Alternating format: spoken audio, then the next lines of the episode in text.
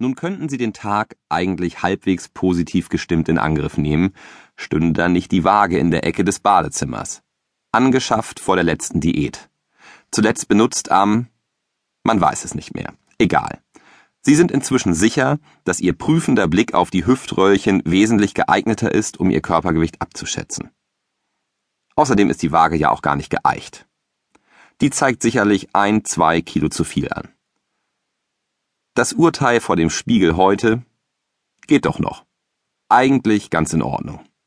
Sie drehen und wenden sich vor dem Spiegel wie ein hospitalisierter Wüstenfuchs. Der Bauch, der Po, die Oberschenkel. Sie besinnen sich des finalen Beruhigungssatzes für den Tag. Hey, ich bin schließlich kein Model mit Privattrainer und Visagisten daheim. Wahlweise gilt erneut, man ist ja auch keine 20 mehr. Die Jeans passen noch. Gott sei Dank. Die Jeans passen wie angegossen. Wörtlich genommen. Einziges Problem ist, dass eben jene Jeans auch zwei Bundweiten größer gekauft wurde als noch vor wenigen Jahren. Was soll's? Rein in die Wurstpelle und der nächste prüfende Blick vor dem Spiegel. Also ich find's eigentlich ziemlich okay. Rätselhafte fettarme Milch. Der Weg in die Küche ist wesentlich verheißungsvoller als das bedrohliche Bad. Nutella und Marmelade stehen friedlich und unverdächtig neben der Tüte Haarmilch. Sollten Sie etwas mit dem Wagen- und Buntweitenphänomen zu tun haben? Sie verwerfen den Gedanken schnell, weil Marmelade schließlich kein Fett hat. Während Sie wie in Trance das Knuspermüsli einfüllen, das nach Bananen schmeckt, obwohl gar keine drin sind. Ein Hoch auf den Fortschritt. Sie füllen Haarmilch in die Schüssel. Die ist nicht nur haltbar, sondern auch fettarm. Warum ist die haltbare Milch fettarm, ihr Bauch ist es trotz der Milch aber nicht?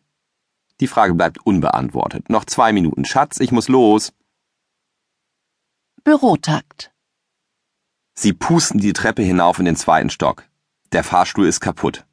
Wer ist eigentlich dafür schon wieder verantwortlich? Denken Sie, als pünktlich um 8.30 Uhr das tägliche Dauerfeuer auf sie eröffnet wird. Telefon, Meeting, Ausarbeitung, Termine.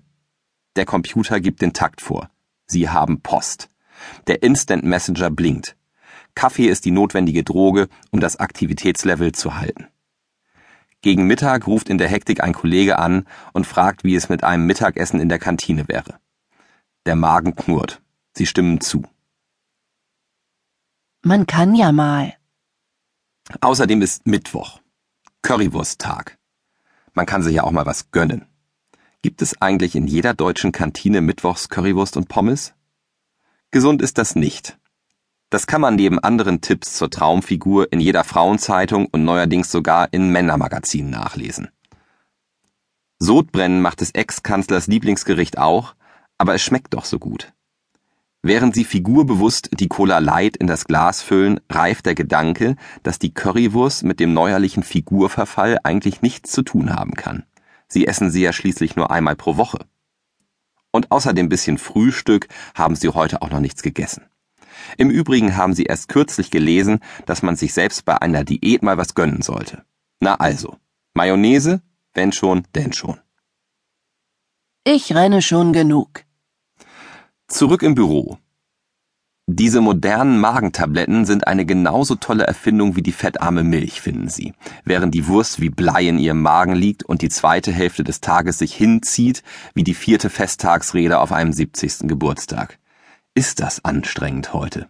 Und das bei dem Gehalt. Und dann auch noch die Überstunden. Müde werden Sie langsam auch noch.